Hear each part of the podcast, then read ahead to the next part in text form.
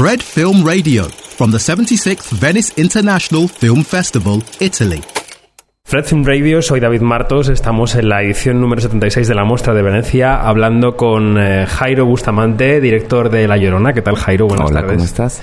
Muy bien, pues aquí eh, dispuestos a hablar de tu película. Em, lo primero que te quería preguntar es, eh, bueno, hablábamos de ello fuera de micrófono, ¿no? ¿Cómo está siendo el recibimiento por parte del público y de la prensa de la película aquí en Venecia? Oye, hay una cosa rarísima porque yo no la había visto nunca en una pantalla tan grande. Digamos, la había visto en las pantallas grandes para en el trabajo de, postproducción. Sí. Eh, pero no la había visto con tanto público, no la había visto con el equipo en, en general. Entonces estaba nerviosísimo y casi que ni siquiera me pude dar cuenta que era una película, ¿no? Entonces, y la estoy redescubriendo gracias a la prensa, gracias a los artículos que estoy leyendo y gracias a lo que la gente me dice por la calle o, o en el festival.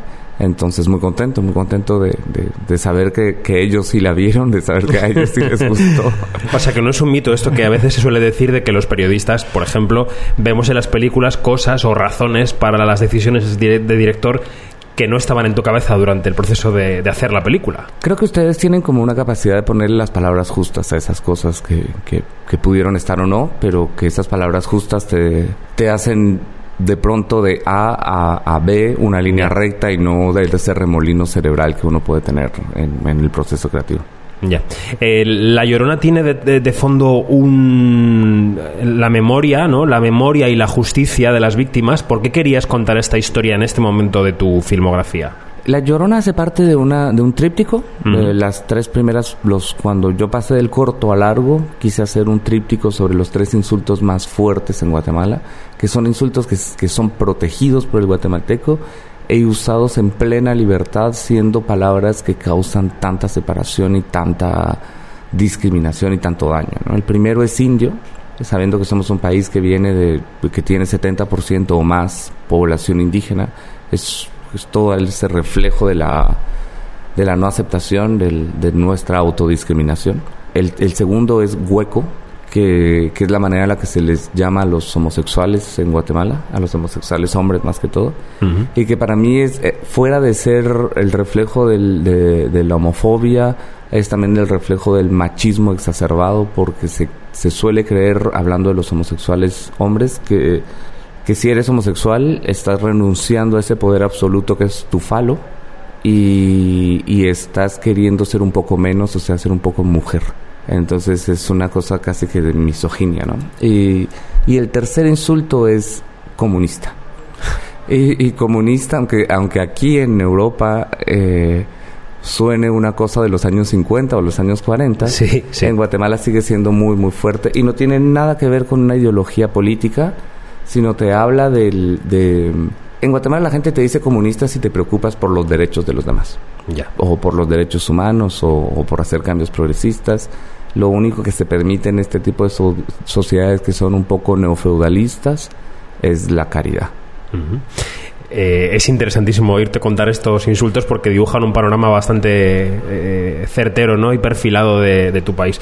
Em, en cuanto al argumento de la película, lo que encontramos es una mujer que entra a servir a casa de un militar retirado y este señor empieza a recibir la visita del pasado, digamos, ¿no? Em, ¿cómo, ¿Cómo crees que, justo por completar estos insultos, ¿no? ¿Cómo crees que está eh, el país eh, tratando con su pasado y qué cuentas le quedan pendientes de ajustar? El país no está tratando con su pasado. El país está tratando de no tratar con su pasado. Hay una frase en la, en la, en la película que es una frase dicha por, por alguien importante en la política eh, del lado militar y de derecha, que es, si miramos para atrás nos convertimos en estatuas de sal. Y el país quiere esconder todo lo que pasó, y está metiéndolo todo bajo la alfombra. Lo que pasa es que luego camina sobre esa alfombra y está llena de cadáveres. ¿Cómo, cómo haces para seguir Hay bultos en la alfombra cuando caminas. Entonces, en la escuela, por ejemplo, nadie, o sea, más o menos la educación reglamentaria se termina a la conquista y luego los nombres de todos los presidentes y no hablamos de la, de la, de la historia reciente. En el 80, del 80 al 82 tuvimos un genocidio y eso no se dice. Es más, decir genocidio es una cosa casi comunista otra vez. Todo como... Y, y bueno, eso era... Y luego traté de, contarla de una manera...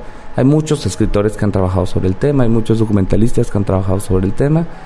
eh, y la gente al parecer no quiere seguir oyendo eso, quiere, quiere pensar que, que la manera de afrontar la vida es afrontándola con estos nuevos movimientos de de ser positivos. Entonces me levanto por la mañana y soy positivo. Ah, el sol es lindo. Ah, la gente sonríe. Ah, pero siendo positivo no, no llegas muy lejos. Hay que resolver lo que está mal para poderte parar sobre una, una tierra sana, una tierra firme y una tierra que te dé confianza.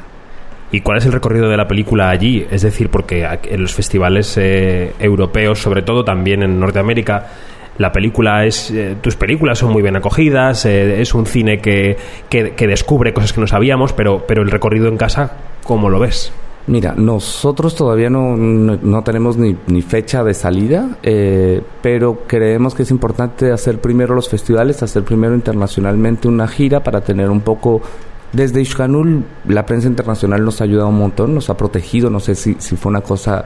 Ganaste el premio en Berlín, fue como tu gran estallido internacional. gran estallido. No sé si la prensa se dio cuenta que nos estaba protegiendo, pero cuando nosotros volvimos con Ishkanul a Guatemala, comunistas nos gritaban. y, y sobre todo, a mí me trataban de defensor de indios, cosa que, que en primera me parecía raro que ellos creyesen que eso era un insulto. En segundo, me parece no es un insulto, pero es una, es una cosa que no me gusta porque los indios no necesitan que yo los defienda, eso es algo paternalista. Entonces sigue demostrando este mismo, esta misma sociedad feudalista.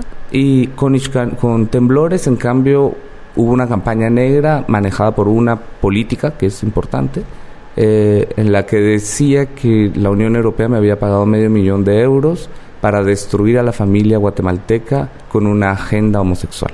Entonces... Mm, es una agenda ambiciosa y, ¿no? decir que... Sí, Y, no sé, no sé si no se dan cuenta que, los homosexuales también tienen familias, ¿no? Exacto. Que, que no quieren Y que incluso las componen. Exacto, sí. Pero bueno, eh, entonces estamos seguros que con La Llorona nos va nos van a atacar y por eso es que era tan importante estar en un festival como Venecia, era, es tan importante estar en Toronto luego y empezar a hacer esta gira para no sé si existe la protección frente a la gente que nos va a atacar, pero por lo menos que, que, sepan que, que, existimos por ahí si dejamos de existir en algún momento. Bueno, esperemos que de momento no. Oye, ¿y cuál es el futuro? ¿Cómo ves el futuro de tu carrera? ¿Quieres seguir contando historias cercanas a ti o, te apetece eh, dar el salto a otro tipo de, lenguas, incluso de países? que tienes en mente?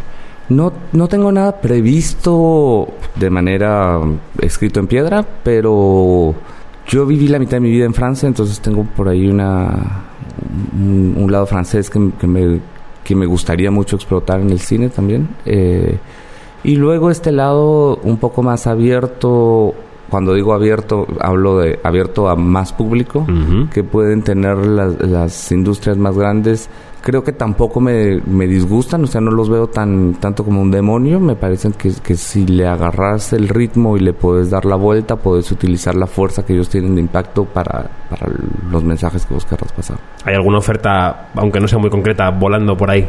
No aún realmente. Bueno, bueno algunas, leyendo algunas cosas y esto. Bien, pues esperamos entonces seguir viendo cine, cine de Jairo Bustamante, que La Llorona tenga éxito tanto en los festivales como en Guatemala y, encantados de tenerte aquí. Muchas gracias. Ha sido una entrevista para Fred de Festival Insider. Fred Film Radio 24/7 on fred.fm and smartphone apps.